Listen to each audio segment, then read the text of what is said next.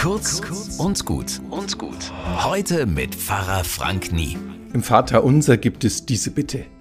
Unser täglich Brot gib uns heute.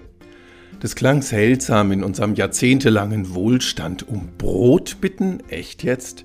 Das schien so unnötig. Denn wer kriegt's wirklich mit, wie viele Leute an den Tafeln schon Schlange stehen, um die Kinder und sich selbst satt zu kriegen? Jetzt, mit dem Ukraine-Krieg, mit Corona, da wird diese Bitte wieder dringlicher. Viele Millionen Menschen hungern und auch bei uns werden es immer mehr, denen das Geld für Lebensmittel nicht reicht.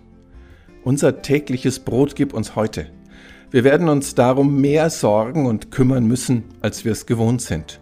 Vor allem, wenn wir das Unser weiter als bis zur bayerisch-fränkischen Staatsgrenze denken. Ich verlasse mich drauf, Gott wird genug geben, nur gerecht verteilen müssen wir es dann schon selber. Und da ist Luft nach oben. Bis morgen.